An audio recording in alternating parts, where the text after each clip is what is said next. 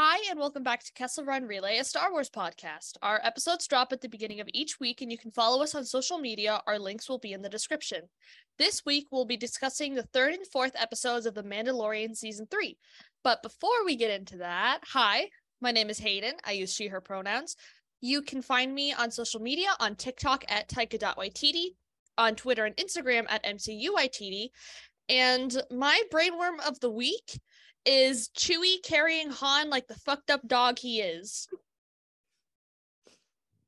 So, how that came about was I was reading classic Star Wars. I finished it last night. I was reading classic Star Wars, and I think in issue 17 or 18, Chewie just like picks up Han, grabs him, and then like runs away, which made me giggle quite a lot. So, yes, in summation, Chewie needs to treat Han more like the fucked up dog he is. Uh, Emily, why don't you go next? Oh, uh, hi, I'm Emily. Pronouns are she, her. You can follow me on TikTok at Stardust M and on Twitter and Instagram at underscore Stardust M.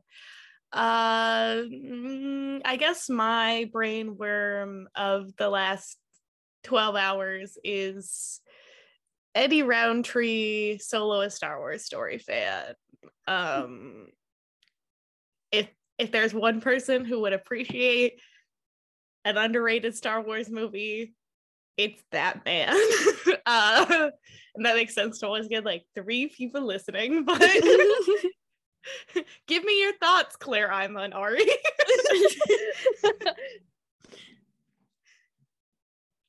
Live. Oh, she's at the ham Hi, dimension. I'm Liv. I, Oh. I'm here. You- Hi. like you glitched. Okay, go, go. Hey. Hi, I'm Liv. I use she, her pronouns. Uh, you can find me everywhere at Olivia Madala. Uh, and my brain worm of the week is not Star Wars. It is Miss Taylor Swift performing for over three hours straight. And m- more specifically, the choreography for vigilante shit. because I wish I was a chair. and that's all I'm gonna say.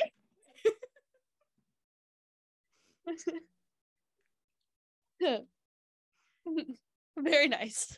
Thank you. Um. Anyway, what happened in the past two weeks since we have convened?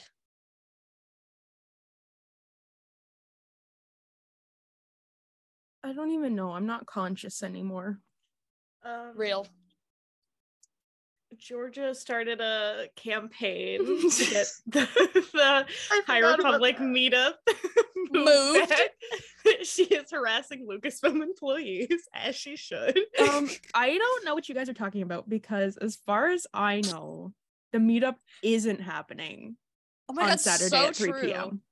the it's only hap- thing happening at Saturday at 3 p.m. is the solo panel. That's So the only thing happening at celebration. You There's can't nothing even else. The entire con is gonna close down for that hour. Yeah. Just so you guys know. Just a silly goofy fact. Um, what has happened in the few weeks? I mean, I finished my cosplays for celebration. I think that cause that calls for celebration. Uh, I Uh, did a couple of cosplay tests yesterday, along with a couple of hair tests, and everything works out good. and my cosplays are slaying. Cosplay, more like cosplay. anyway, um, I will No. be cosplaying. I will be cosplaying a man for all four days. So sorry to all the women out there. None of us are surprised. I mean, if you listen to this podcast, are you really? And then meanwhile, I'm doing women for three days and then a gender bent version of a man, uh-huh. which I will not be elaborating on until I have pictures to post. If you know, you know. Oh, I know. Oh, I know. We know. but do they know? Oh my god. anyway, I mean, I can't think of a single thing that's happened in the past two weeks. Um, I got tickets to see Hozier. For fifty dollars. Yeah. Slay. They- Obviously not at the same show, but No. that's okay. but we both actually got tickets this time. I know. Isn't that a crazy concept? And they And weren't over two hundred dollars. and it wasn't the absolute i heard some people like really went through it but my sister and i we kind of braced through we went through the line we only had one of the thing where we had to like select other tickets they were mm-hmm. $35 like we really breezed through that shit Yeah, like it took maybe five minutes of me waiting in the queue to get in, and there was still like not like anything like super close to the stage, but there was still decent tickets. Like, also it's care. not like he's doing like elaborate Yeah. dance numbers like you're just kind of he's there to not vibe. giving us the Eras tour. Like, it's fine. he's he's simply a man and his brings- guitar. when he brings out a chair and he starts doing choreography to Eria. I I would be okay with that. I would be true. okay with that. Bisexuality at its finest. He'll do his handsome Squidward impression. I rewatched that video the other day. so and it's so funny. It's it's not even that video, it's his apology afterwards. videos. Roll. Oh my god. Oh. What a man. Oh. Anyway, how's your supremacy? so so true. true. Also, my Han and both my Han Valance and my Valance playlists have a lot of Hozier. So Yeah, I think my my fav- Cassian one has a lot of it. I think my favorite one is Wasteland Baby because that's just so Han Valance. It makes me go crazy. Speaking of Han Valance, um, I published a was that last week? I don't remember. I published a chapter in the fic I've been working on since last May with Bestie Julia. Shout out to you. Um, I there are no thoughts up here. No thoughts head empty for real. Anyway, let's talk about the man the Mandalorian, the myth, the legend. Din Djarin, Bo-Katan, and Elia Kane. Hmm. so we're gonna start off with episode three, the convert. So, rapid fire thoughts. Go. if you liked this episode, you're gay. That's the conclusion that I've come to after talking to multiple straight people. No offense, Emily. Um, I loved this episode. okay. You're yeah, but, But- you're you're one of the girlies. Yeah. You're like I'm also-. I'm also a political science major. yeah. so true. yeah. But like It's so you were either gay or political science Yeah, major. th- no, and there's a lot of overlap there too. The Venn diagram is a circle. because every straight person I talked to that were like, yeah, I didn't really get that episode. I didn't really like it. And it's like, hmm, interesting. We need to connect the dots here. And I did straight up tell one of my coworkers who said that she didn't like it. I was like, I liked it, but I do happen to be extremely gay. So she did find that pretty funny, but Um, I liked this episode a lot. I think it might be either one of or my favorite episode of The Mandalorian, which is interesting because it doesn't focus that much on The Mandalorian. So, not to bring this show up, but it's kind of like the Bad Batch effect, where like the best episodes don't focus on them, at least in season two. But I am also a sequels slash New Republic girly, so that could also be why. But I really liked this episode. I thought the inclusion of Dr. Pershing again was really cool. And we got a lot of lore about the New Republic and how they're kind of like transitioning out of the Empire. But you can definitely see the First Order start to sneak in. And it's like after I watched this episode, I was like, I need to read Bloodline right now. So I need to read Bloodline, and then I also got the urge to read the other two Aftermath books. But we can get to that when we get to literacy. Anyway, let's just go straight into characters. Um, what do we think about Din this episode for the 0.2 seconds he was in it? He was there. So true. Um, can lie real well, shoot real well. Good for him. That's basically all he did. Yeah. we did find out, I guess, how he how he sh- proves that he went to the waters. He just got a little vial of it and was like, "Here you go." And he did not FaceTime the armorer, unfortunately. Um, And he they did confirm that he didn't get pulled down by anything. He just He simply sunk. he just Like simply that. It's so funny. he simply sunk. he just drowned. He did. He drowned. He he, he actually drowned. He actually just drowned. He needs to to go to to Bo's swimming school. We've been saying. Who's gonna teach Grogu if Din can't swim? he needs oh my god him and him and grogu could have matching arm floaties so true. Iconic. Um yeah my thoughts on din this episode were yeah he was just simply there he was there in his little n1 starfighter flying around uh Kalevala. speaking Rest in peace. Rest in peace, Bo's palace. speaking of Kalevala, Bo-Katan. How did she fare this episode?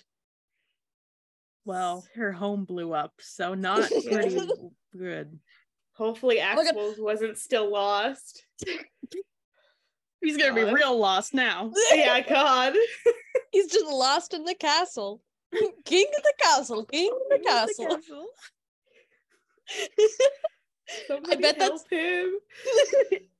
No, that's that's him walking into the, the palace when Bo isn't there, and he's like, King in the castle, King in the castle. and he sits in her throne and goes, I have a chair, I have a chair. And then immediately blows up. He's like, Bo's security system is not a fucking joke. Oh man. I just want to know what happened to him and what the fuck's the other girl's name? Oscar. Koska. Koska Thank Reeves. you. From Costco what, Reeves. from what Bo say, Bo says, it They I feel like left she just like pieced out. Koska at Good the for her. least. Oh my god, no! When her and Axe, her and Axe Woves go to Costco, she he gets lost and then she has to go find him. That's why her name is Costco.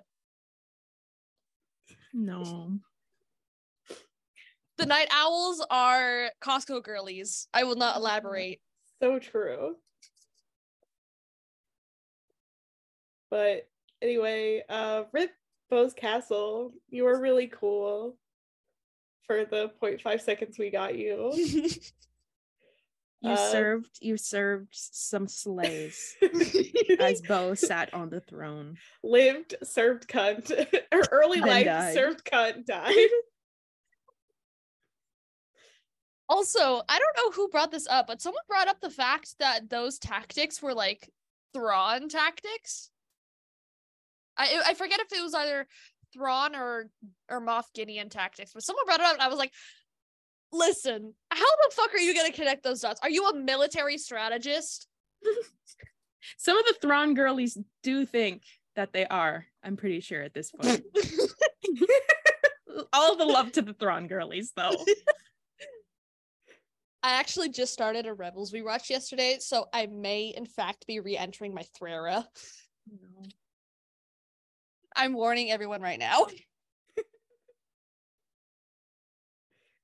um, yeah, my thoughts on Bo-Katan were she slayed in her little gunship. I forget what the model is called, but that shit is so cool. yeah. And she joined the children. Yeah. They were Which, like- like, slay. and she was like, okay, yes. okay, I guess so. No, because I remember when I was watching the episode and she was flying, but she didn't have her helmet off. I was like, that's weird. Why does why doesn't she have her helmet off? Because she usually flies with her helmet off, and then she goes to the co- the co- the not the convert, the covert. It was like, oh, by the way, you can be a member of this convert or fuck covert now. And she was like, oh, swag. It was yeah, it wasn't so much you can be, more that you just are. And, but she seemed pretty okay with that. yeah. I diagnose you, child of the watch. like she was like, sick, thanks. It's it's giving an avocado. Thanks. to be fair, she could have immediately just removed her helmet and been like, oh I'm yeah. out. But she was like, okay. I guess she needs a plate. I guess she does need a place to stay. because Yeah. her castle is not a castle anymore. Rest in peace, Kalevala Cassie. Cassie. Fuck. Castle. I can't talk. Um. Anyway, after the bombing of Kalevala and the Kryze's homestead, that's that's also very Dragonstone coded. Someone I tweeted that. my God, what am I saying? Fuck. the castle on Kalevala looks like Dragonstone. But someone replied to my tweet with like, "Does she know?" So was Kalevala modeled after Dragonstone? Did they use the same set? Is that like a place that they went? I don't know. If there's Maybe they- something, if there's something I'm like missing, let me know. CGI. I don't think that was a real place. Oh, it was the volume. We could talk about the volume But- once we get to the New Republic. Well, for those wide shot, like the big, like overhead shots, that's not the volume. That's just CG. Oh yeah, no. But like the inside. Like the inside, like the interior design, the hashtag brutalism. Mhm. So speaking of the New Republic, we got New Republic Coruscant. I was very happy with that. I like post Republic Coruscant. I was obsessed with Imperial Coruscant and Andor. We're also getting Imperial Senate stuff in a show I will not speak the name of.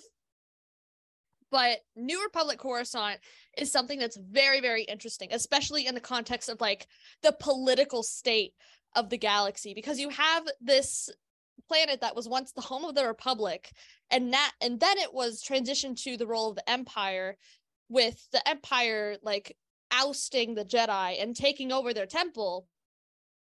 But then you have once the Empire is done, I think it's like a year or two after the after the Battle of Endor, when Mas Amedda finally surrenders and turns over the control of Coruscant to to the New Republic, but also in I think it was um Victory's Price, the Alphabet Squadron book, it says that they were allowed to keep like a governorship on Coruscant.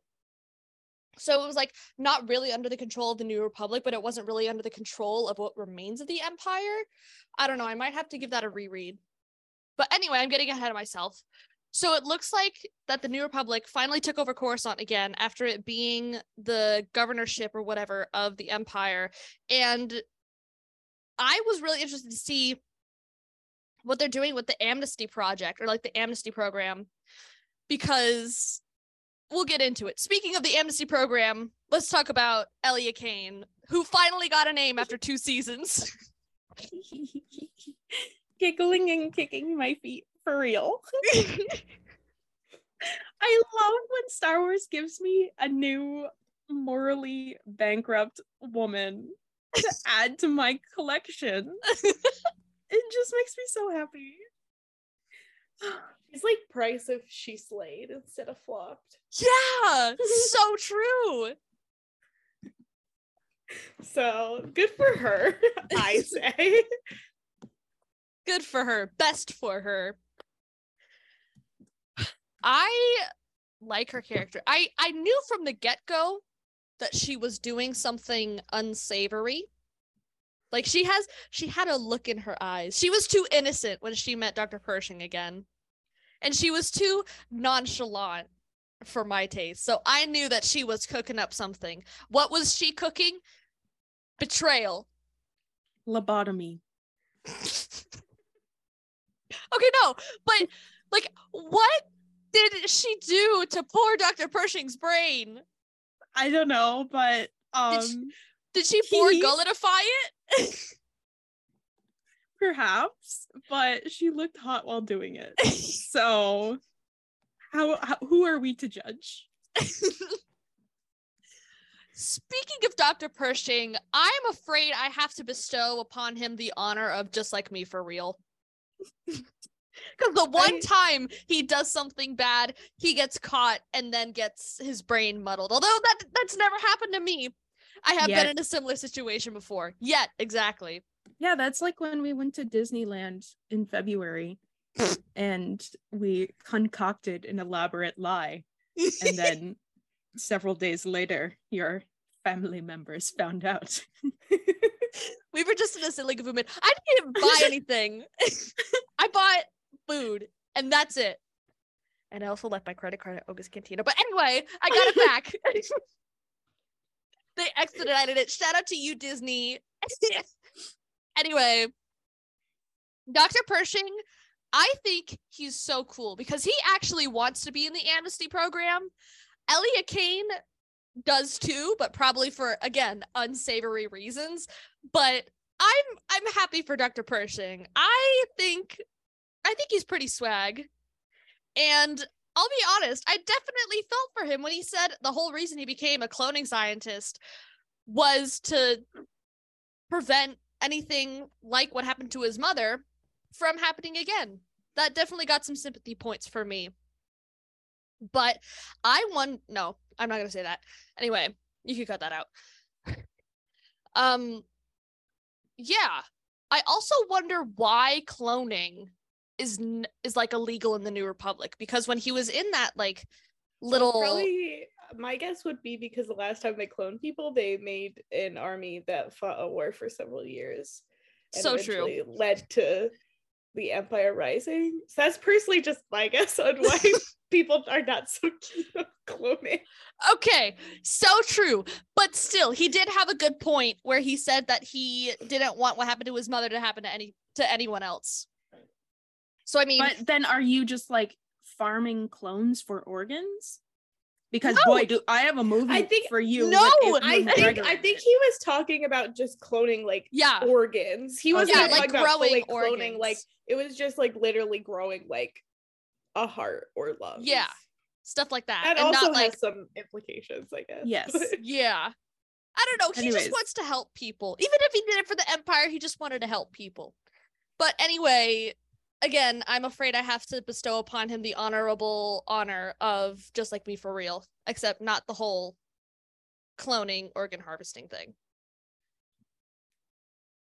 I feel like he it's it's tough because he obviously he's he worked with the empire. He is a mm-hmm. fascist. But I feel like he was someone who like just wanted to be a scientist Yeah. and that was his best career option, really. it's it's the Galen Erso thing. yeah, He Yeah. exactly. joined and uh you know he joined and because he was promised all this stuff and I don't think he fully realized what he was doing or the consequences of it until it was too late. Too late. And then, you know, what are you gonna do if you're Galen Erso You sabotage your work. so Uh, true. Good for him.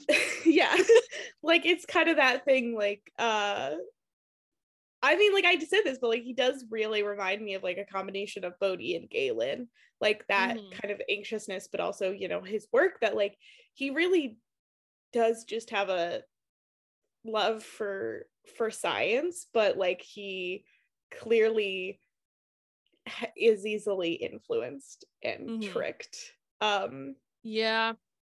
I don't want to say he's too innocent, but I think he's too trusting, is I think the word. yeah or like when you're so focused on i just want to do this then you kind of forget that like other people want to do it for other reasons Yeah. and once again that does not at all excuse him working for the entire Yeah, no. Like but um just interesting.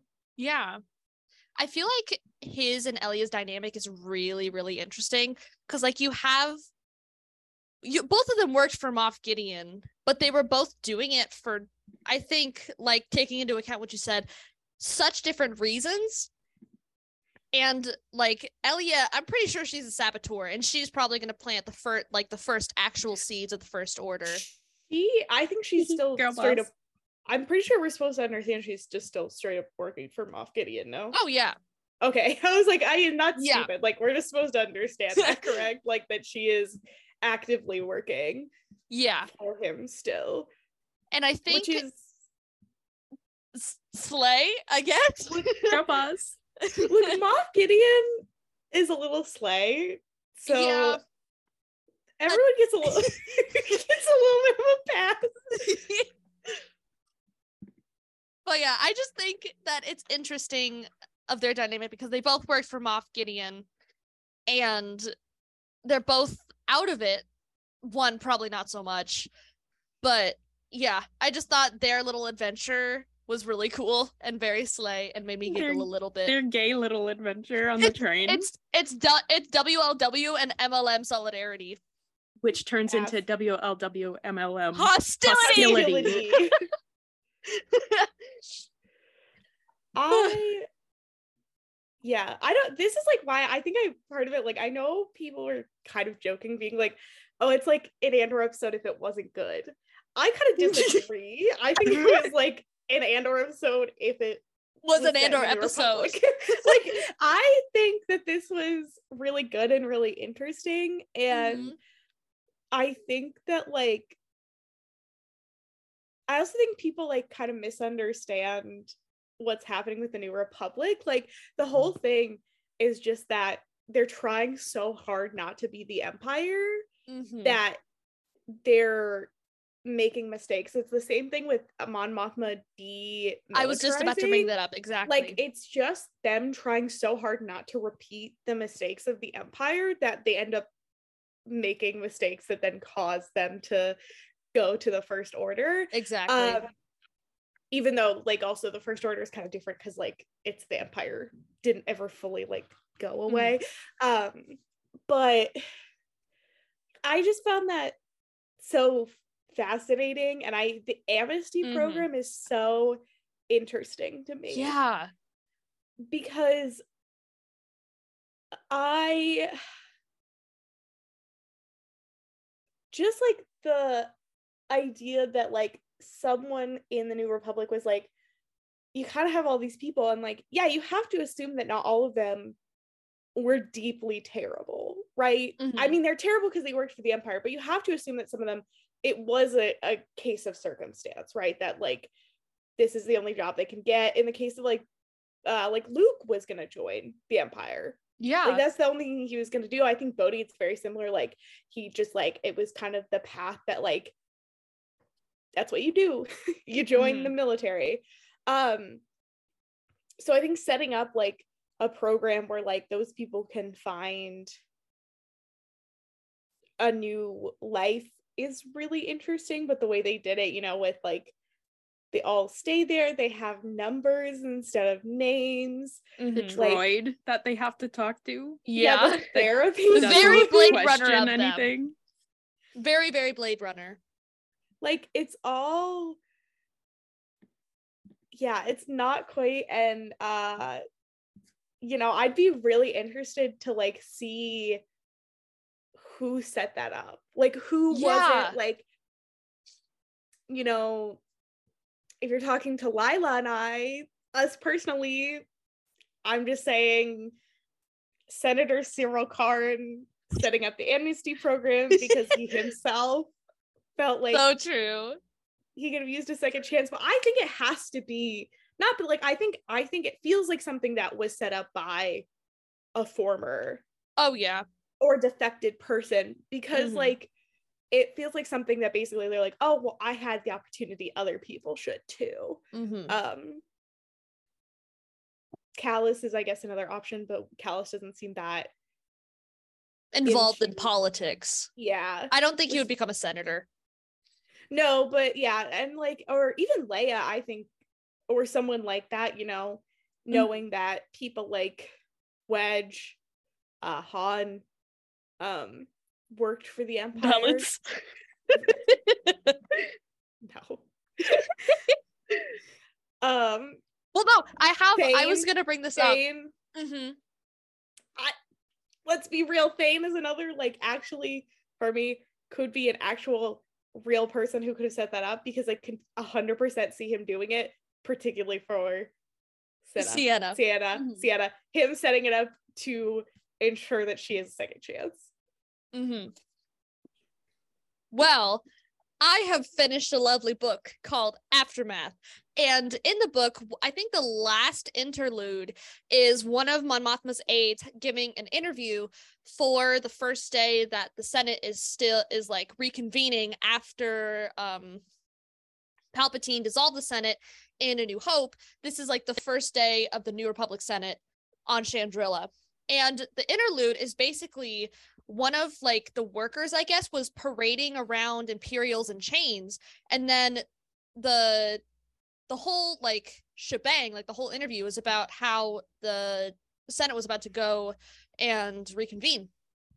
But she saw the treaters being treated like that in the background and then she physically like went up to them and said we cannot be as bad as the imperials these people deserve humanity and to not be paraded around like like war trophies basically so i feel like that is also a really significant thing that comes into play here especially with the establishment of the amnesty program so um also going back to the amnesty program itself um, so in Imperial Cadet, this is not Valance related. Before anyone says anything, this is not Valance related. So in Imperial Cadet, there are two twins, Tamu and Lytton. The only reason they joined the Empire was because their planet was starving and there was a famine that took out all the crops. The only reason they joined the Empire is basically to have a place to live, eat, and sleep.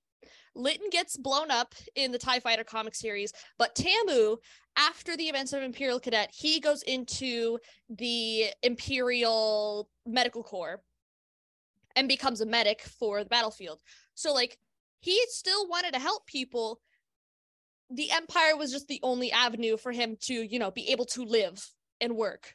So, he would definitely also be a candidate for the am- amnesty program because he was still a medical guy. But anyway, s- circling back to the New Republic as a whole, um, again, yes, it is deeply flawed, but I've been seeing people compare it to and say like, "Oh, it's just like the Empire." I don't think that's a fair comparison at all. Um, you you guys need to step back a little bit. I understand that yes, the New Republic is flawed, but it is not as it's not a. I don't personally think It's think not it's a dictatorship. exactly. It's not a fascistic empire. Like Like- the whole thing with the New Republic is like there's a really interesting thing to explore of like people trying their best, but like But it's still making mistakes. it- it making mistakes and ultimately this kind of like thing of like it's really hard to try to govern after Exactly. like a dictatorship Mhm. like that's like reflected in our real world where like governments it's hard for countries to afterwards especially when you have the US doing shit but like that's just like you know but like it's hard for for some kind for countries to establish a new government a democracy um Mhm. a republic after a dictatorship after fascism and it Mhm. and it doesn't always work as exhibited in the New Republic.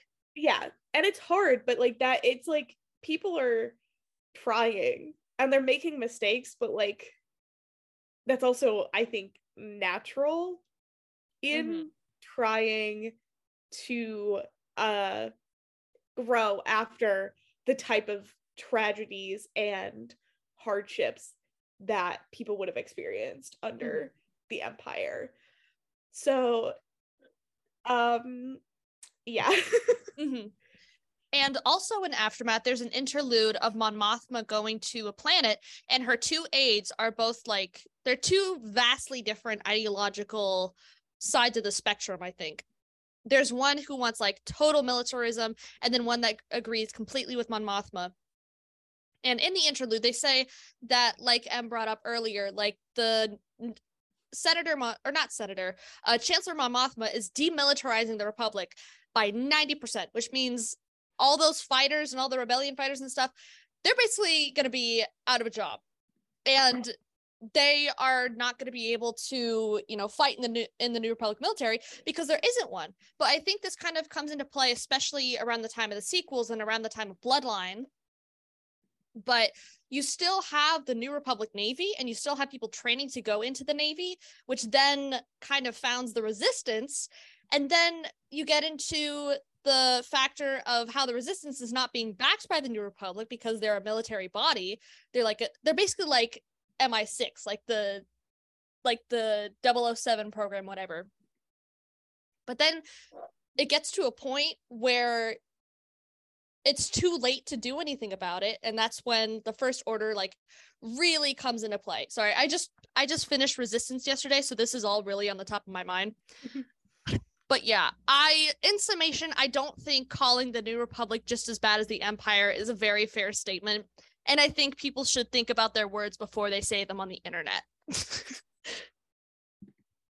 Anyway moving on from the political science side um the the volume in the scene where Pershing was going back to Amnesty Housing was not giving. It was weirdly lit. It the volume was just not slaying this episode. But we got a sick High Republic reference with the peak of the mountain. I forget what the mountain is called, but it was a semi High Republic reference there. And we got a little snippet of March of the Resistance being played in the background, which I had on my cameo pool because I knew for a fact they were gonna bring in musical cues from the movies. And like on the cameo pool, I said musical cues, i.e., March of the Resistance or Palpatine's teachings, which is like because in season two, when they go to like the Snoke cl- the Snoke clones, it has like the same music that's playing when Palpatine tells Anakin about his plan. And they both happen in the same episode. Like five or ten minutes apart. So slay for me. But anyway, I think exploring this era of the New Republic in live action is really interesting because as of yet we've only really gotten stuff mostly in books in like aftermath and bloodline and stuff but it's really interesting to see it visualized and how it comes into play especially in the greater mandoverse spectrum also last thing we got um a name drop of the Galactic Museum, which originally was in Legends and then it was recanonized in Star Wars 2020. We got name dropped. And they had there was a second line after it that said um they have a really cool exhibit on hyperspace technology or something like that. That was definitely a High Republic reference with the path engines. Um any final thoughts on the New Republic? Um, I like the the glowy popsicles that so true. that Alaya and Dr. Pershing were eating. I also like the the part where she convinces him to try to touch the mountain and then he gets yelled at by the droid. I, Yeah. I love the the mean lesbian stereotype. It fuels me. They're just having a silly, goofy time. But it's it's actually now that I'm thinking about it, that was kind of foreshadowing of her tricking him into yeah. going to get Yeah. the shit. Cool. Okay. I love her. She's so slay. She so slay. I think she has completed the Gaslight Gatekeep Girl Boss trifecta of being an official true. girl boss. What do you think, Her- Liv? it's her it's her and Kira. They're the So only true. true Gaslight Gatekeep girl bosses. so true. They own me. Yeah. Also, I just love how it's so funny how she's actually, or not funny, but I think it's really cool that, like, also, like, it doesn't even feel like it's that far fetched to say that her character is a lesbian because, like, Oh no. Katy is a Look at her. in real life and has like a girlfriend who posts about like how He has a wife. Uh, Katy oh, has wife. a wife. Okay. okay, I was like, I a wife who like posts about how hot and buff Katy is. As she should. Like So if she, like, true. posted- uh, that would she like posted too. a video of like her working out and was like, oh, look at that back. I was like, She's so real for that. she's so real. Didn't she just like wear that like vest to the premiere? yes, Yeah. yes, she did. and she like flexed every chance that she could get. Oh, As a she woman. As she should. should. Good for her. Ugh. She's what Cara Dune thought. She's what So Gina Carano thought she was. Someone someone said that if Katy wasn't Elia, she should be Cara Dune. And you know what? Mhm. I think she should be Cara Dune. And if they're like ever in the same frame together, they could just say, "Oh wow, you look really familiar." Anyway, hashtag recast Cara Dune as Katy O'Brian. Yes. And I need no one to ever mention it.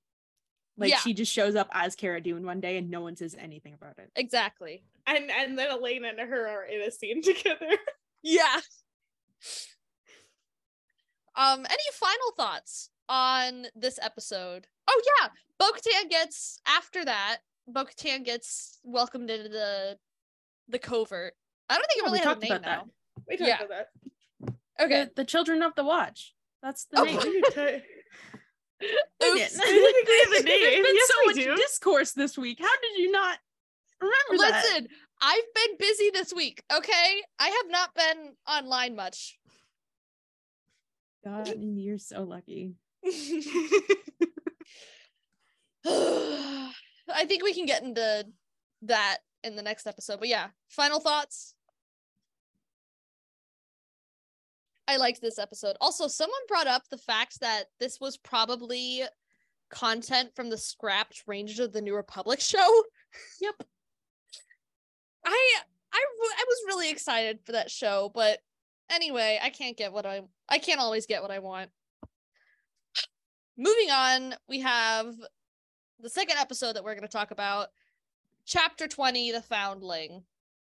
So, before we begin, overall thoughts.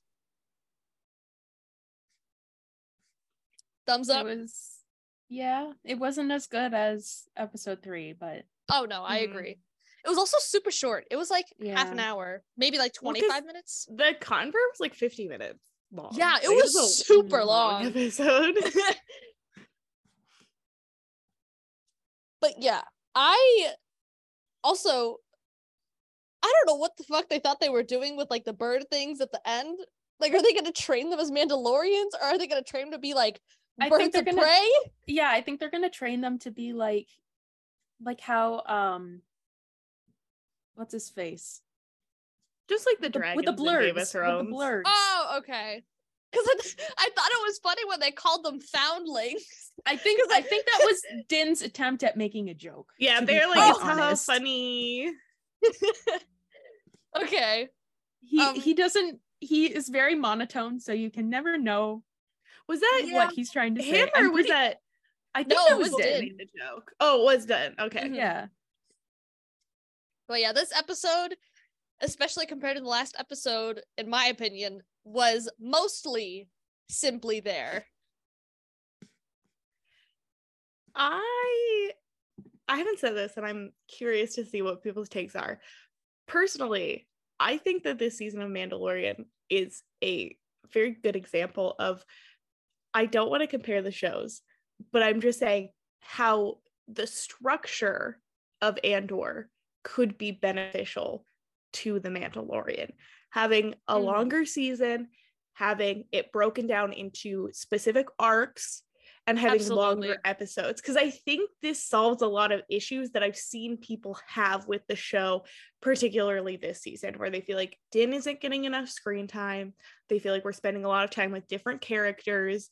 Um, the episodes are short, so it's feeling rushed. We're already halfway through the season. Uh, so like I think that having you know a structure like that could be beneficial for a show like this, especially as it seems to expand to be more than just like the first season, which is kind of like a slice of life about Din. Like as it gets more into, we're bringing Bo in as a major character. We want to see more of the the New Republic. We are balancing um more Grogu backstory. I think that that is something that I don't know could be beneficial for No. a show like this. I completely agree. I think, Mhm. especially in the context of how well the audience received episode three, it could definitely be, be beneficial. And I think we brought this up when we were talking about our final thoughts on Andor is that listen, eight episodes, especially in a con- in the context of a set of stories and characters as broad and as diverse as The Mandalorian, eight 30 to 40 minute episodes is not going to cut it.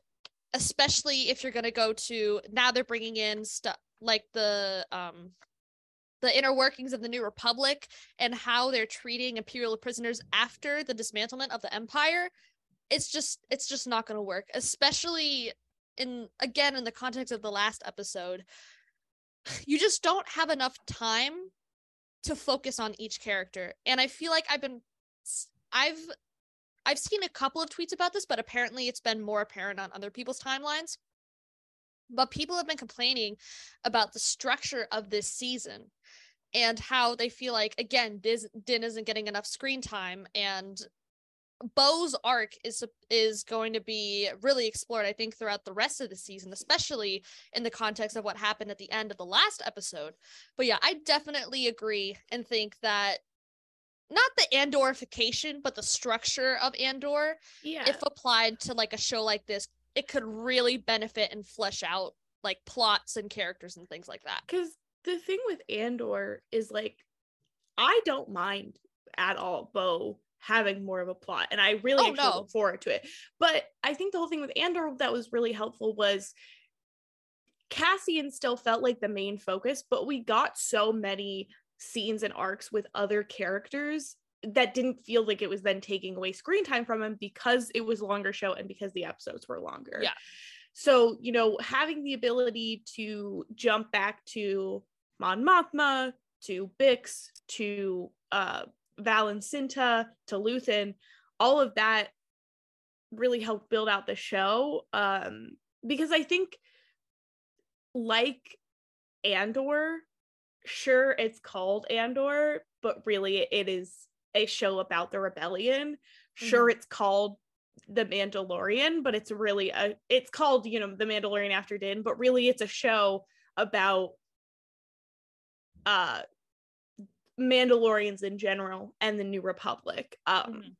eh, so I think that like which is fine, uh, but I just don't think then if that's what we're doing, I don't necessarily think the 8 episode shorter episode structure works very well for that personally. Liv, what are your thoughts on this? On the episode or just it in general? Anything. Yeah.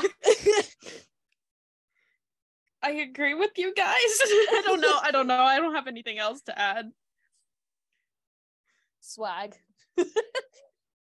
um yeah. I if we're I mean overall thoughts on this episode again in the context of the last episode mostly it was simply there and we can definitely get into that with characters and stuff.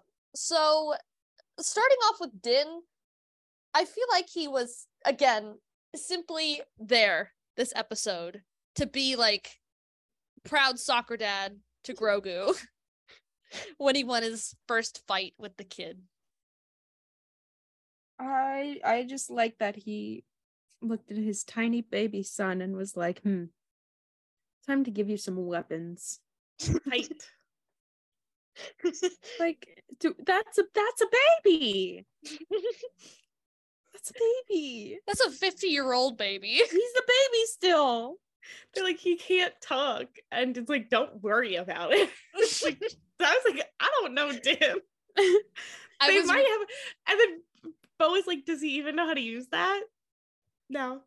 the fuck it we ballism is so real. but also when I was rewatching the episode, the judge he said a line that made me giggle, and it was just simply he is too small. it was so matter of fact and so deadpan that it's just so funny. He is too small. so yeah, I guess if we have to talk about Din this episode, we have to talk about Grogu. Um the fucker was about to Little love waddle. that. when he's catching up to the armor, that made me giggle. Oh my god! Literally, we did find out that it takes him forever to walk places. Yeah. Just pick him up. I'm sorry. Like I'm all for like gotta learn how to do things on your own. But like, damn.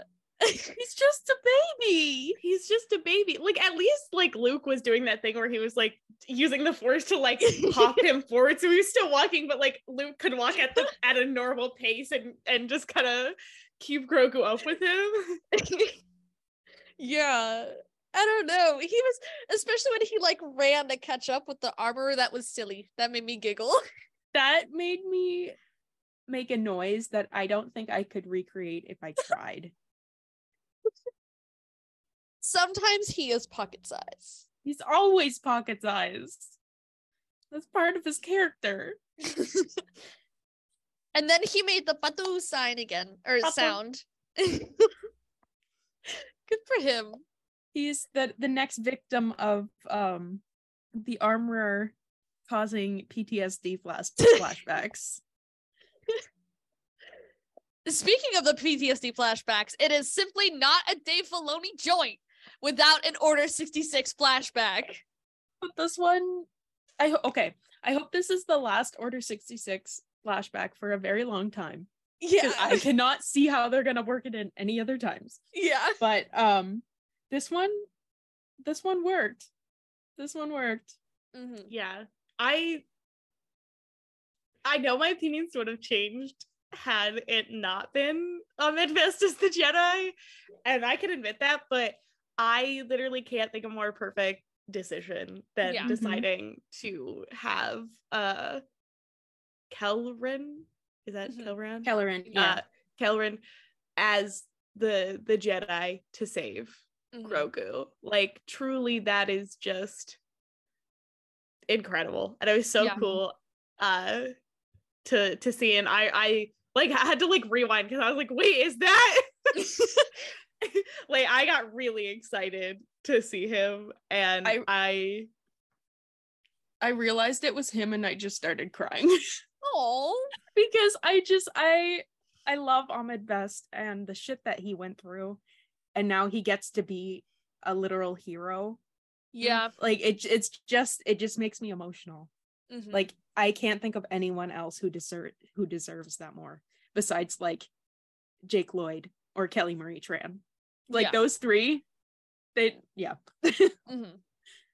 yeah and and it was so cool how like uh they were saying like how they um let him incorporate like a lot of like his like he got to make a lot of decisions so like it said like uh the symbols on them are all inspired Yeah. by afrofuturism and indigenous Mhm. futurism and Ahmed Best teaches a course on yeah. afrofuturism At Stanford. at Stanford which is so so cool and it's like incorporating elements of like his own tattoos in it yeah. and like um like that was just so so cool to see like him having like that much impact on his character Yeah. um and then also like of course just like seeing him because he was canon before because of the jedi temple Yeah. challenge thing but like seeing him in like a show like this Mhm. Mhm. really fucking cool Yeah. and like a lot of people said the gold is very like high republic as Yeah. well Mhm. which i really like uh he's an Avar Kriss stan i can So feel that in my true. Yeah. I could not just like you said, I could not think of a better cameo to have and for someone and like I can't think of a better character to save Grogu because his character is I think it was he was one of the f- like not one of the only Jedi but the first Jedi in a long time to dedicate his teaching to younglings and he always preaches kindness and understanding and saving and like emphasizes saving each other in his teachings. And to see him demonstrate that in the mandalorian and save grogu especially after everything ahmed best went through but it still sticks to the core tenets of his character and it preaches everything both Kelleran Beck and Ahmed Best have been saying for years and like I, I just can't think of a more perfect situation for um Grogu to be saved in and just overall in like the meta context that Mhm. situation to like happen in. Yeah. And like I was I was telling these guys earlier, this is like the perfect way to do a cameo because Exactly. to general audiences this is just a new Jedi character and they go like, "Oh, that's cool. That's the guy who saved Grogu." Mhm. But if you know, if you know the backstory, you don't even have to know that Jedi Temple Challenge was a thing. Like if you just be like, holy shit, that's Ahmed Best, that's Jar Jar Binks, like that means more to you. That's what Yeah. a cameo is supposed to be. Exactly. They don't overtake the entire show. They're just there, you know? hmm But anyways. Stan Jedi Master Keller, Color and Beck. Beck. Slay. Um yeah. Armorer induced PTSD flashbacks are certainly a theme throughout this show. But after she when she's crafting this thing for Grogu, he she gives him a medallion but it doesn't go outside of his little robe thing. It goes inside over the chainmail. I don't understand the mechanics of that or like why everything has to go under the robe, the same robe that he's been wearing for like 50 years. I don't know what's going on there. He's- and I don't know and like what the fuck is the medallion supposed to do? It is like just something that is there. It protects his little chest. I think it's Hell. I think it's supposed to be like eventually he'll like grow into it. It's kind of like Din and uh Bo's like and everyone's like shoulder things. Like eventually it'll Oh. grow. Like when he actually like grows up, it'll be like something he can just put on like actual armor. Because clearly he's gonna grow out of the chainmail. he could just keep adding links. It's fine. Chainmail chainmail is actually a very versatile uh piece of clothing because like if you get too big for it, you just take it off and like cut the rings and then make more rings and you make it bigger. I just I just like the the idea that he has this like giant medallion on a necklace under his robes. It's like, he's the a little, he's a turnover little chain. It's the turnover chain at UM. Okay, so for context, UM has this like big gold chain with the U symbol on it that they wear every time there's a turnover. I pretend like I'm I I know about football, but I don't. It's just my dad always like brings it up. So it has like like big giant U on a chain that you wear until you you get sent out for the next play. And I don't even know what the fuck I'm saying. It's like it's like that. It's You're it's very talking to the wrong people right now. Well, I know. I am the wrong person. Uh, you're also talking to the wrong audience. Yeah, I know. Like no one is gonna understand what you're talking about right now. Ugh. The one time I try and talk about football, I don't even know what the fuck. How, how You're the in fuck the wrong football? place. I know. Anyway, the they then they go off to save apparently Paz Vizsla's fucking kid from a giant raptor thing. Listen, my favorite part of this this whole thing is dudes being like, how how does Paz Vizsla have a son if he can't take off the armor? Buddy, go on archive of our own. Yeah. It's really it's simple. It's- It's, really that simple. also like I get it, but like there is an assumption that like we don't fully know what the rules are. It's entirely possible that like other cultures where uh people wear like some sort of head covering that once you're married you are allowed to not have it on Yeah. the person you're married to like that is a very common like rule and like other religions Mhm. observances of like things like that so like just saying but also yeah Mhm. like babes May I introduce to you the work Rough Day by Timothy Zahn? like babes, there's a whole tag yeah. on AO3 that is the helmet stays on. That's it. Just just browse that that tag for a bit. You, you can figure it out. I promise. Yeah. but actually, Bo brought up a really funny thing where she was like, How do we eat? When Yeah. yeah. that made me giggle. And I mean, I guess it's cool that like the leader of the war party gets to sit by the fire, but what about everyone else? It's fucking They- dark out. How are they gonna see? They're just they just get to be cold and eat their food in the dark. Also, to be fair, they have a lot of like things. I'm sure most of them have little flashlight attachments Yeah. True. on their On their helmets. on their helmets. Just cute little attachments. Yeah. Bo's gonna mess up her wig if she stays with them for too long. yeah. Oh, So true. It's gonna revert back to the season two wig. Jump No. scare. She's she's serving so hard and no one can even no one see can it. see. Din is the only one who's seen it. Not even Sir- Koska or Axe Woves. They're just uh, Axe is still lost in the castle, man. They haven't seen his new serve. yeah, they they save the kid from the raptor and they bring back three ugly fucking naked bird things to train, I guess.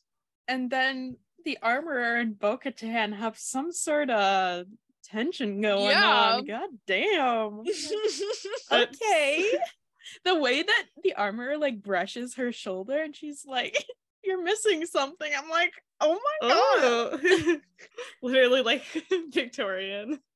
yeah. Like that's the Like squinted eyes but LGBTified, you know? Yes. It reminds me in season one of Mando when I was it episode five, whatever the one with the bounty hunter is, um, where you can see Din's wrist in the one shot, and everyone was like, "Oh my god, guys! Oh my god, you can see his wrist, you can see skin." I vividly remember that. That was so fun. But I mean, in that scene, she asks not for the Nite Owl signet. Yeah, signet. She asked for the mythosaur, and then she asked the armorer, "What if I saw a mythosaur?" And I don't honestly, I don't remember what she said to that, but like it's interesting that she brought it up. But then when she asked for the mythosaur to be on her pauldron, the armorer said the myth the the, the myth fuck the mythosaur belongs to all Mandalorians. So what I think, and a lot of other people have theorized, what I think is going to happen is she is going to use the fact that she's been redeemed.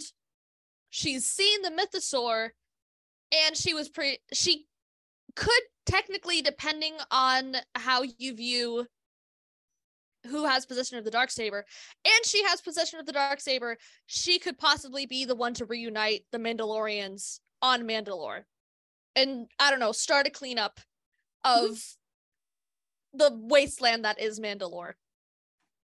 But I think that interaction was important for a, for a ton of reasons, especially Yes. in the context of her previously being in the Death Watch and then leaving leaving and then being the savior and ruler of Mandalore and the wielder of the dark saber for a while, but then she lost it and then she was about to bring together Mandalore again, but then her besties left her, so now she's alone. But now she has a new group of people that she trusts and feels comfortable with. So maybe she's gonna be like the rallying force for them to try and reclaim Mandalore. I don't know. I just think that interaction was significant. Yeah, and I think it's also like personally, I have been so far very impressed by how they've written both Bo Katan and I was literally thinking about this today. and I think that that moment was really great in like, like you kind of were saying, like having them have this moment of solidarity Mhm. um and also like i appreciate it because i know a lot of people thought that that was kind of going to be the big thing was that- like between them Mhm. but i think having them instead come to this sort of understanding is better in my opinion Yeah. i like that direction way more i like i like that they're going in the direction of like mando solidarity instead Yeah. of like a war and keeping what it seems to be since like with episode three um moff gideon as our sort of Yeah. central villain. Mhm. Um, I I like that decision a lot, and I think um is I also just think it was funny like all those people were talking about that Tylenol tweet where it's like when I take uh Nyquil and I see Hatman, what are you talking about? oh, suddenly this is in a safe a space. I sold them with this arm. What are you talking about? Oh, suddenly this is in a safe space. Um, but I yeah, I really like that. Yeah, I was just thinking about this like this entire week is that I know a lot of people, myself kind of included, were worried that of course Dave and Jon would turn it into Bo-Katan antagonist show. But I was really impressed with how they've been dealing with her character so far. And I know again a lot of people agree that they're surprised that they aren't going the route that everyone thought they would take. And they aren't making Bo Katan the antagonist, but rather keeping Moff Gideon and the remnants of the Empire as the main antagonist. But yeah. I mean, at least she is not fighting everybody. And I mean, it also subverts the the galaxy wide expecta- ex- bleh, expectation, God, of like Mandos are always fighting each other so that also doesn't play into that. But yeah, I'm just impressed with how they've been treating her and actually all the the female characters this season. Mm-hmm. They have their evil girl boss in Elia. I'll say that. Yeah. Which is Slay. So slay. Her and Moff Gideon. Slay. Their combined slay is un- unheard of. Astronomical. Astronomical. So true. I mean, any final thoughts on this episode? Okay, I just feel like we Say it, say it, say it. Say it. I feel like I feel like we kind of all agree on this. I want to make it clear that we don't really love the cult discourse. No. Oh god. Uh, I think what happened was, to me, Bo Katan called it a cult because she was insulting Din and she has a particular view.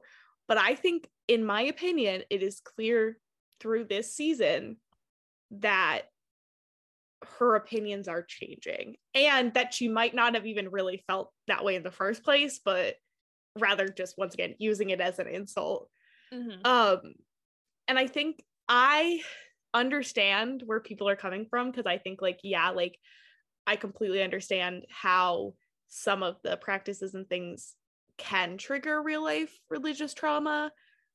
But on the other end, like our friend Fern talked about, you can also see how this is a reflection of real world uh of some some practices that people actually do of people who uh practice those religions so i think some people who are going so hard on it it's starting to make me uncomfortable Yeah. so like guys like some of this is like kind of a real especially like orthodox religions Mhm.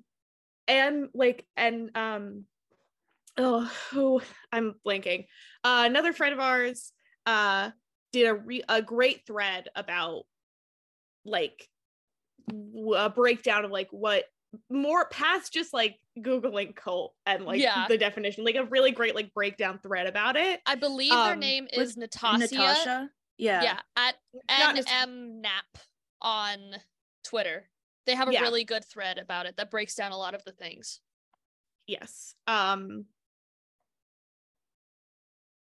so yeah i don't know i just i we've been I think we having, need to be like- careful Mhm. Mhm. because like something else about this is that like look religious trauma is real and your trauma is valid i just feel like we're using the guise of christian religious trauma and applying it to all religions so like if Mhm. you have an opinion because of your past experiences with the with you know with the christian church those opinions that you have about like you know atheism and agnosticism I feel like some opinions that are like really, really extreme that you say apply to all religion only really apply to Christianity.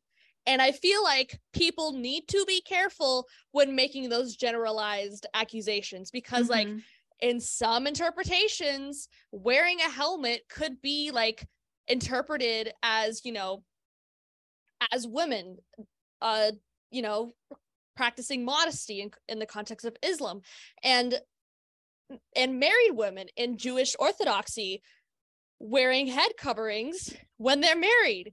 So I just feel like we need to be a little bit more careful with how we deal with religious cult discourse. I can't Mhm. believe I'm saying this, but we just especially because we don't know the full content. We don't know everything about the yeah, children of the watch yet. Also, I'm going to say this. Din has never expressed feeling trapped or unhappy with the children. Yeah. He could have left and he didn't. He could Yeah. have He left. seek their redemption. Mhm. Din has multiple other options of support outside of the children. He has Cobb, he has Keith, he has Bo, uh, not Bo, uh, Boba, he has Peli, uh, three of those people on Tatooine, so he could just go to Tatooine. Yeah. Um, but like he has like other options of what he could be doing. Before all of this, he was just like being a bounty hunter. Like the armor, like they were just like, okay, like letting him do that But there's like and and then he wants to raise his child in this and mind you Mm-hmm. he tried to return grogu first yeah, he did not force grogu into this he said okay it was his go back." choice. and grogu came back and now din is like okay if you're here like you're a foundling then and i want Mhm. to raise you in this because that's how i was raised which Yeah. is fine and if grogu grows up and doesn't want to do it anymore he can just take his Take helmet, off off. and leave I yeah, I just feel like we need to be very cognizant of how we talk about the children of the watch. Because going back to one of our besties, Fern, she said that some of the practices are very reminiscent of Jewish Orthodox practices and Judaism in general. So, again, I understand your religious trauma is valid, but just applying a blanket statement to all religions when most of the time they're directed at certain branches of Christianity, we just need to be cognizant of how we talk about it.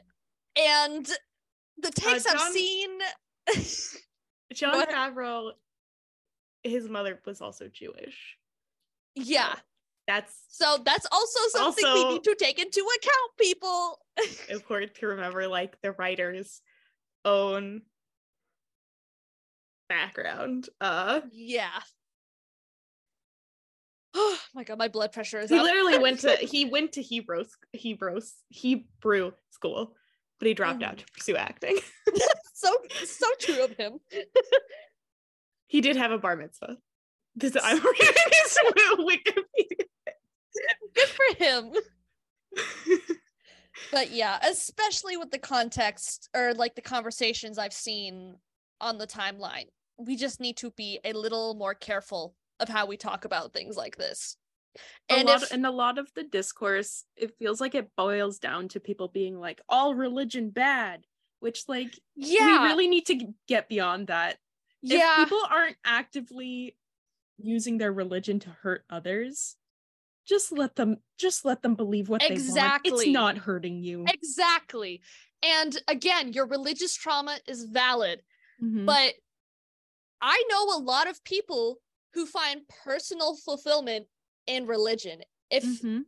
if you I don't want to make a blanket statement here, but if you are atheist and you are actively trying to get people to, you know, become an atheist as well become an atheist and not set aside, but I'm I'm thinking of the word and it's not coming into my head.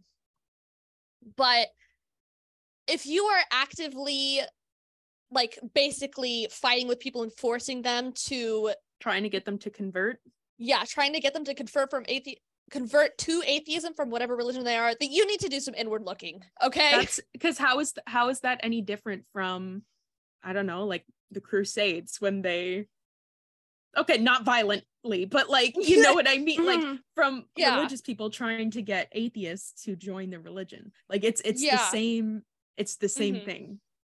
so again, if you find personal fulfillment, that is completely okay. And not to say like good for you in like the bad sense, but like I'm happy for you that you find personal fulfillment that way. But if you are someone who does not find personal fulfillment that way, you need to mind your fucking business. Mhm. Sorry. As long as the religion is not actively using the context of religion to spread hate and to actively oppress people, there's really no problem with it. I just we just need to do a little more inward looking, I think. And I think we need to research before we say terms on the internet. Just like kind of like what happened with the New Republic being basically the Empire 2.0, we need to do a little more research and you know critical thinking when it comes to the context of orthodox religions in Star Wars. It's also it feels very reminiscent of the Jedi discourse. oh my god, the Jedi are a cult. It's Jedi are called they steal children. They've written like I the same kind of I feel dizzy. thing. And it's not really what the Jedi do. Yeah, Um it's not really what the Children of the Watch seem to be doing.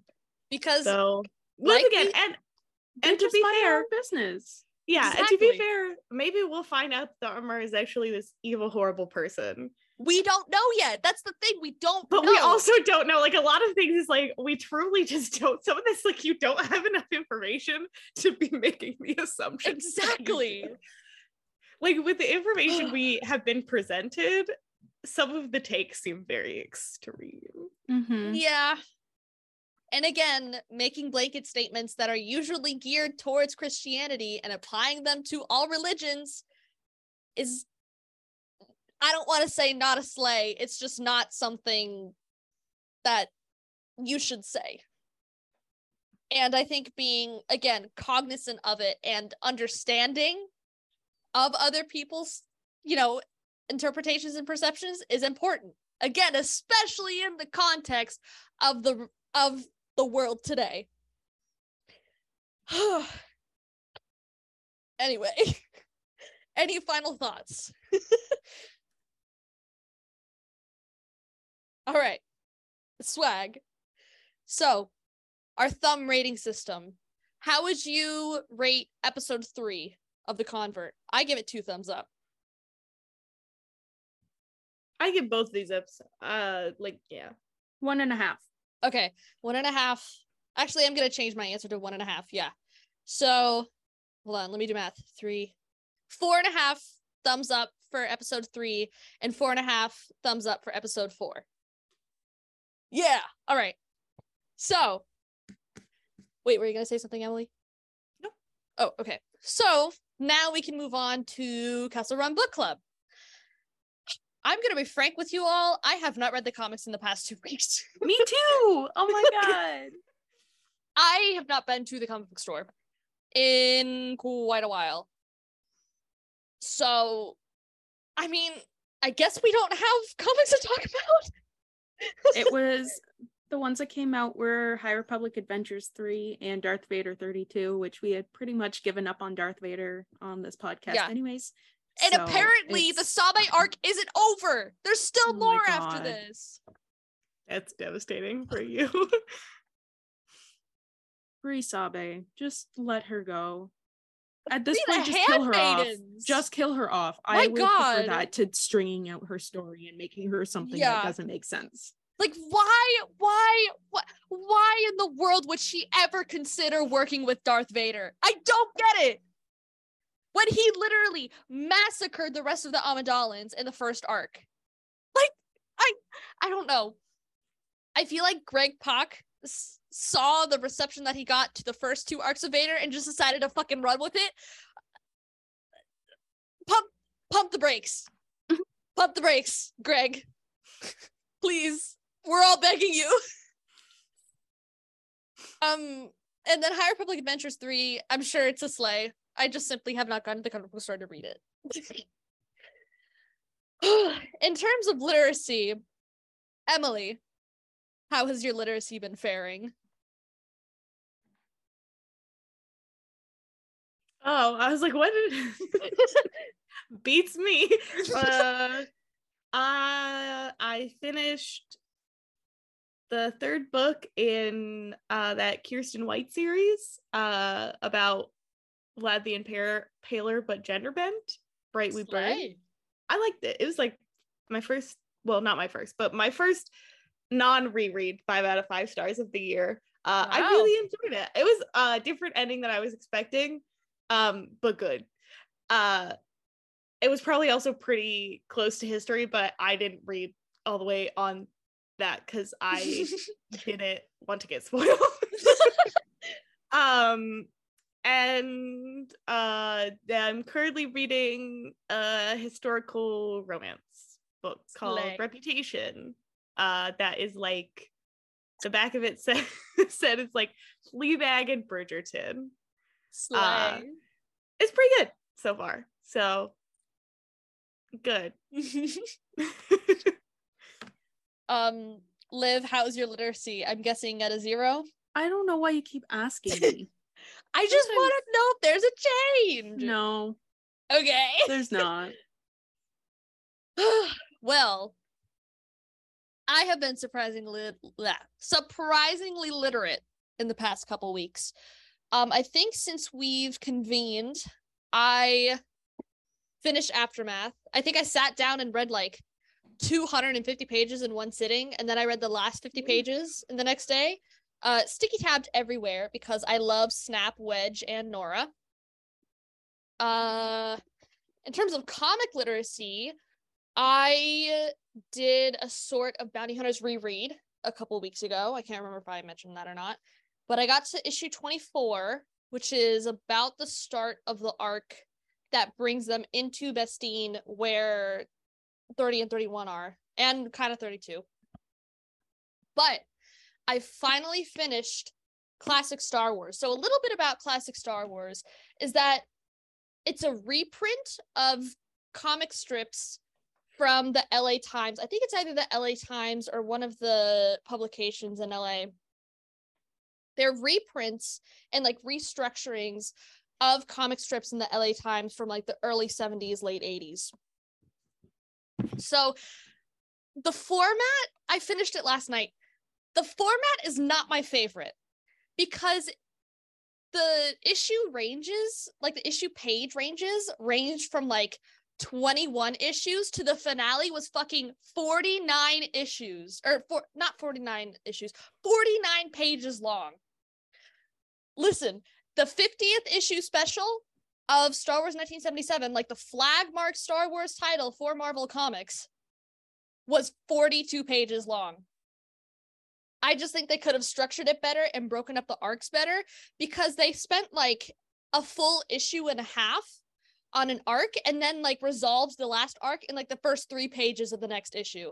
It just it wasn't flowing and it like didn't do anything for the characters, you know? It was also set in the time between A New Hope and Empire Strikes Back, like Star Wars 1977. And I think they were coming out around the same time, so you can kind of compartmentalize and like place things everywhere but it was just not a slay. To be quite honest, the only reason why I kept reading was because the art is by Al Williamson, who did the um who did the Empire Strikes Back adaptation, the Return of the Jedi adaptation, and then a couple like single issues for 1977. And I really liked his art. Like that's the only like really the only reason I kept reading it because it was just not giving. Also, in classic Star Wars, General Dodonna com- like blows himself up on Yavin, and we know he's in. I'm pretty sure he's in. I can't remember if he's in Return of the Jedi or not, but like he is there. So I don't know. Um, I think I'm gonna start reading Most Wanted because I watched so- Solo last night again, and it drove me crazy. but You also need to research for a certain panel. I do. I do need to research for a certain panel.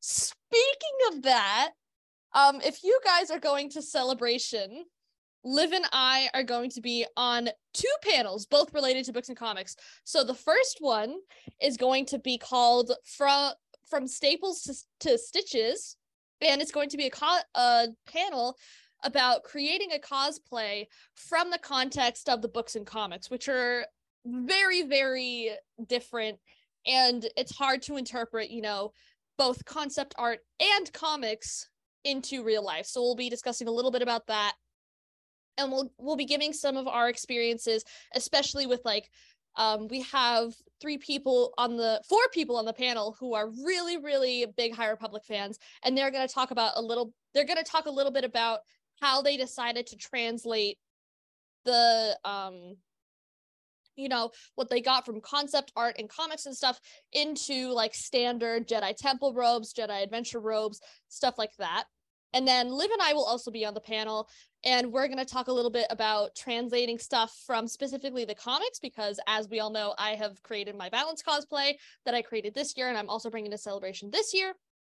And liv has done two Two Qi'ras. two Qi'ras specifically from the comics it's war they're both from war of the bounty hunters but the second cosplay that she's made is i don't i don't think anybody has ever cosplayed that so As far as I know, no, Yeah. no one has. so true Also, last year when I did my other Qi'ra, no one had made it with a cape before, and I was the first to do that. So, So I will true. always, I will always brag about that. But as you should but yeah, that's our first panel who are going and our other panelists are going to be our friends Leah, Georgia, Isabella, and Caitlin and Kaylin.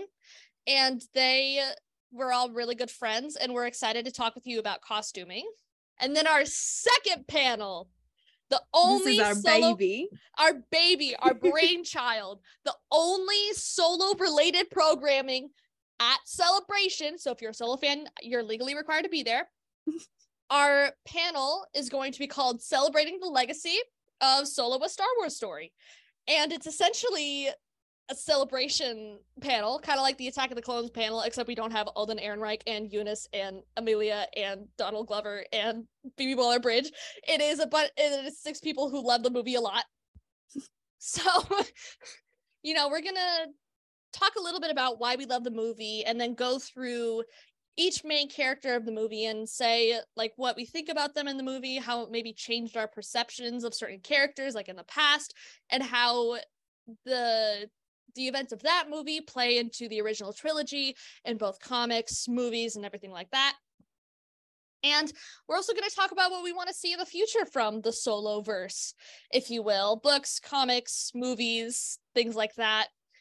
Um, it is the only thing happening at 3 p.m. on Saturday on the fan stage that holds 600 people. I was that's That's very scary. that's very scary. I have Um, to get over my fear of public speaking real quick. Oh god. so yeah, that's happening at 3 p.m. on Saturday. So just to reiterate, the cosplay panel from from Staples to Stitches is happening. Friday, April Friday? 7th at 5 o'clock. Yes, so that's going to be Friday on the 7th of April from 5 to 6 p.m. on the university stage. We're on two different stages. So the first panel from Staples and Stitches is 5 to 6 on the university stage on Friday. And then our solo panel celebrating the legacy of Solo a Star Wars story is going to be from 3 to 4 p.m. on the fan stage on Saturday the 8th. That's the Again, only the- thing that's happening. Uh, Mhm. Nothing the else. only thing, No, absolutely nothing else is happening. The The entire convention con, is being shut down so Just so- everyone can attend. exactly. Solo panel. so true. Um I mean and and if you see me or Liv walking around, we will be handing out our stickers, stickers. which I'm so happy about and I'm so glad that I get to give these out to people. Um we have three or four different designs. We have our um, just like a general picture of our logo that we use for all of our social medias and stuff. We have one that says illiteracy prevails because we all know on this podcast no one can read Except for Um, Emily, except for Emily. Who will not be in attendance. So I checked out. so And then we have another design that says he actually drowned, one of our famous sayings here on this podcast. And then we have sort of an interactive activity related one where if you remember the Zuckuss versus Merrick Glupshido poll that happened over the summer, it, it was a bloodbath. It was Kessel Run Relay Civil War in this pot in this in the group chat on our Twitter account, everything. So we have interactive stickers that if you come up to us and tell us which team you or which character you voted for, you will either get a button or not a button, a pin, a, a, not a pin, fuck, a sticker that says I voted Zuckus in the Glupshido poll or I voted Merrick in the Glupshido poll. And again, I'm very excited to give these out because they are my brainchild and I'm very happy that I was able to do them. Yes. Um yeah, I think And Ella is also handing out Yeah. he drowned uh yes, stickers. So you'll have multiple he Ella drowned merch. Has many beautiful stickers. Oh, they're all that she's so giving good. out. They're The, so the good. little chibi DJO DJO Yeah. one is my favorite, I think. It's so good. and more Twitter lore drop. There's also one that says Ezra Bridger wife names a bean Ren. yeah. If you know, you know. And I think uh, Tommy is handing out Yes, stickers that say nevertheless slay, that are comically tiny. which are comically tiny. And I do want everyone to remember that that was in In my tweet. yeah, under under the very infamous modeling the Star Wars blanket. so true. so true. Will there be a Star Wars blanket this year? We don't know yet. But we will be on the lookout. I can tell you hopefully, for hopefully sure. we will l- learn tomorrow. That's my guess for when the merch is yeah. gonna, gonna be revealed. I also want to see what Andor stuff they have. They have pins so far, so and they're all but ugly. But anyway, except for the No. Lando one. The Lando one is cute. the Andor ones are good. Okay, true. I like the B2 one. The It is P2 simply and the baby Cassian ones- Ahsoka. Jump scare. Yeah, you said they're ugly. It's just Ahsoka that's and it's not even ugly, it's scary. It's terrifying. Oh Why is she like white? Whose goddamn super white baby is that? I, Anyways, uh yeah catch us walking around uh the ExCeL center from april 7th through 10th um we're all very excited to meet you all and give you stickers. I love stickers. So you can be sure to follow our ramblings as well as our status at celebration on our social medias. Those will be linked in the description. Um thank you all so much for listening. Oh also please don't hesitate to email our inbox. We do love our listener questions, and we will spend an ungodly amount of time dedicating time to your question. Um, thank you guys so much for listening, and may the force be with you.